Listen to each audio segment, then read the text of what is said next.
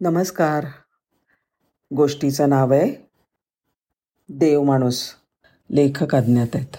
ते आजोबा नातवाला घेऊन रोज बागेत यायचे. त्याच्यासाठी कायम फिल्डर कम बॉलर बनवून तो थकेपर्यंत त्याला बॅटिंग करू द्यायचे. क्रिकेट खेळून थकलं की मग आजोबा घोडा बनायचे. आणि त्यांचा तो पाच सहा वर्षाचा नातू पाठीवरचा घोडेस्वार बनून त्यांना घेऊन लॉनमध्ये इकडे तिकडे फिरवायचा.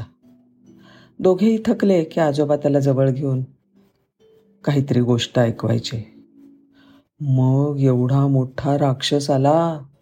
आजोबा अगदी राक्षसासारखं तोंड वगैरे करून गोष्ट रंगवायचे. तृप्त मनाने आजोबा आणि नातू संध्याकाळी घरी निघायचे. पाणीपुरीवाला बागेच्या दारात त्यांची वाट पाहत उभा असायचा. आजोबा सुकीपुरी नातवाने फरमाईश केली की आजोबा एक प्लेट तिखट पाणीपुरी आणि त्यांचा नातू एक प्लेट फक्त सुकीपुरी खायचा.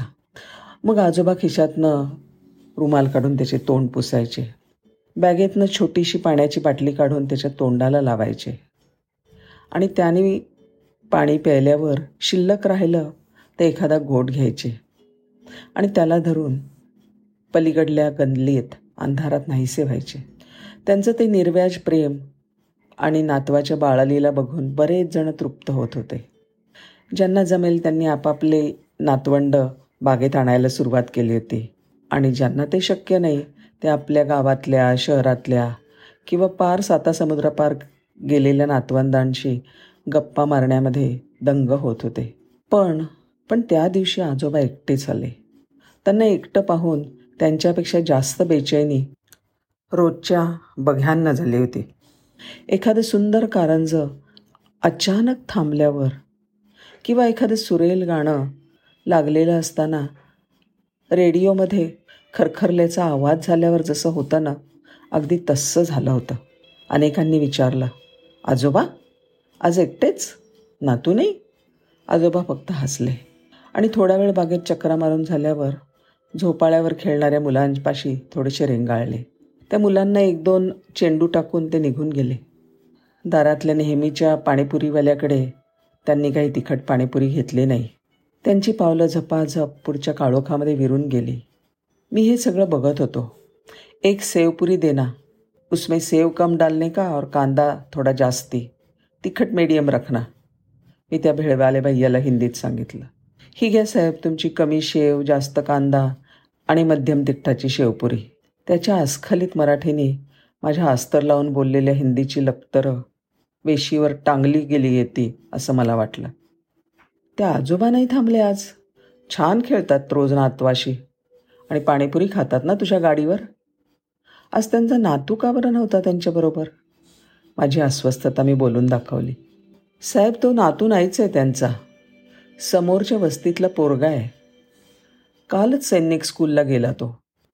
एकदा चोरी करताना आजोबांनी ह्याच्या बापाला आणि त्याच्या मित्राला दोघांना पकडलं. प्रकरण पोलिसात गेलं. दोघांच्या घरची गरिबी बघून आजोबांनी केस मागे घेतली. त्याला चार गोष्टी सुनावल्या आणि पदरमोड करून सैन्यामध्ये भरती केलं. लग्न लावून दिलं. आणि वर्षाचा पोरगा मागे ठेवून काश्मीरमधून तिरंग्यात गुंडाळून हा परत आला. सरकारी मदत जी मिळायची ती मिळालीच. पण त्याची बायको आणि पोरगं वाऱ्यावर उघडं पडू नयेत. म्हणून स्वतःच्या घरात त्यांनी त्यांना घेतलं. आपल्या नातवासारखं त्याला आणि पोटच्या पोरीसारखं त्याच्या आईला जपतात. म्हणजे आजोबांना स्वतःच्या घरचं कोणी नाही? अहो यांची हयात शत्रूशी लढत सीमेवर गेली. आणि त्यामध्ये आपल्या स्वतःच्या संसाराचा डाव मांडणं यांना जमलंच नाही. अजूनसुद्धा सगळी पेन्शन आणि सगळा वेळ अशा रुळावरून खाली घसरू लागलेल्या पोरांना सावरण्यात ते घालवत असतात. तुला कसं रे एवढं तपशीलवार माहिती? साहेब तो चोरी करताना पकडलेला दुसरा मुलगा मीच होतो. ही भेळेची गाडी त्याच देवमाणसाने टाकून दिली. हे सगळं ऐकल्यावर माझे डोळे ओली झाले.